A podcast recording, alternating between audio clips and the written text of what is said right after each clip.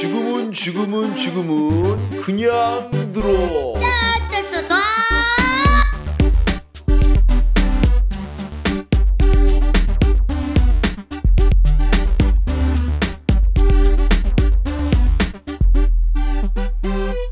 국내 최초 5등급을 위한 수능 국어 방송.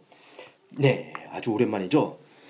자, 이번 시간에는 저번에 기억이 날지 안 날지 모르겠지만 어, 저희가 이제 서술어의 자릿수를 한다고 했어요. 서술어의 자릿수. 일단은 문장에서 가장 중요한 성분. 여러분이 글을 읽거나 뭐 의미를 파악하거나 그럴 때 가장 중요한 성분은 사실 주어하고 서술어예요. 주어하고 서술어.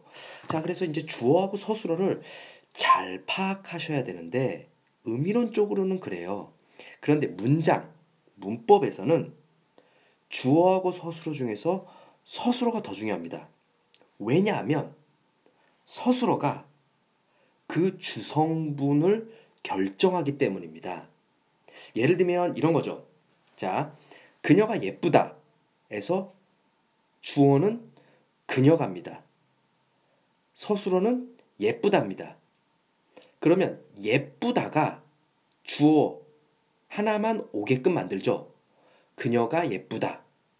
자, 반면에 먹는다라는 서술어가 와 봅시다. 먹는다.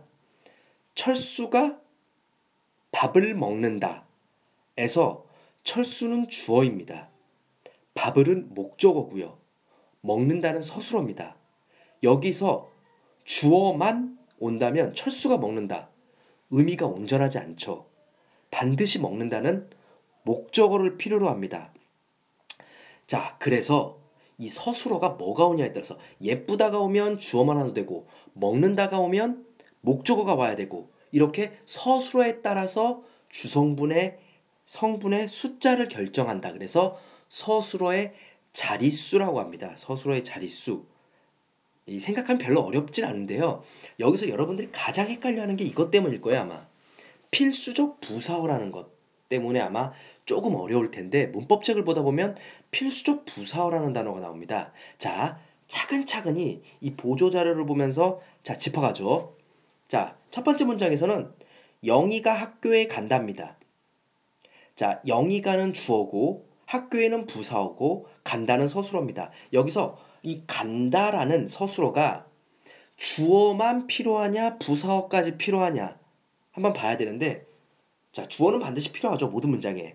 자 부사어를 한번 빼보겠습니다. 영희가 간다. 말 되죠? 영희가 간다. 어 자 그녀가 간다.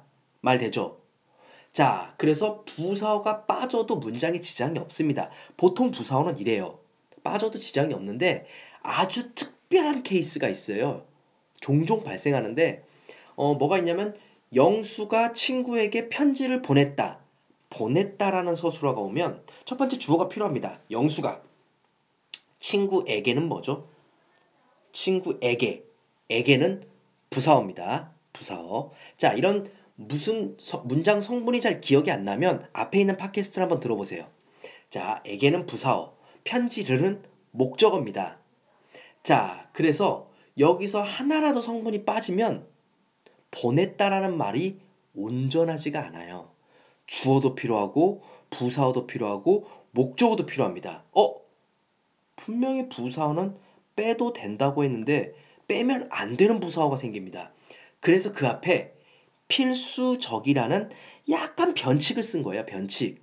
변칙을 쓴 건데 필수적이라는 말이 왔다는 것은 빼면 안 되는 부사어가 존재한다는 겁니다. 전 시간에도 얘기했 것처럼 문법은 약속이에요. 그냥 이렇게 약속을 한 겁니다. 약속. 자, 그러면 한번 우리가 실전 예제를 한번 보죠. 창수가 소설책을 읽는다. 자, 창수가 소설책을 읽는다. 읽는다의 서술어의 자릿수. 한번 머릿속에 생각해 보세요. 읽는다의 서술, 서술어의 자릿수. 자, 창수라는 주어가 필요하고 창수가 읽는다. 말 안 되죠. 무엇을이라는 말이 목적어가 필요하기 때문에 몇 자리죠? 세 자리 아닙니다. 서술어의 자릿수는 서술어를 빼고 세는 거예요. 그러니까 두 자리입니다. 네. 그 다음에 민수가 희영이에게 선물을 주었다. 자, 주었다. 주었다. 주어는 필요합니다. 민수가. 선물을 주었다. 목적어도 필요합니다. 희영이에게 누구에게 줬는지 필요하죠. 주어, 필수적 부사, 목적어, 서술어. 자, 여기서 서술어를 빼고 서술어의 자릿수니까 몇 자리죠? 세 자리입니다. 자, 이거 여기서부터는 잘 이해하셔야 됩니다. 서술어의 자릿수. 서술어가 오는 거에 따라서 문장의 주성분의 개수가 달라지고 때때로는 부사어가 빠지면 안 되는 부사어가 올 수도 있습니다. 그리고 자릿수를 셀 때는 서술어를 빼고 세는 것. 이거 명심하세요. 자, 오늘은 여기까지 하겠습니다. 여러분 수고하셨습니다.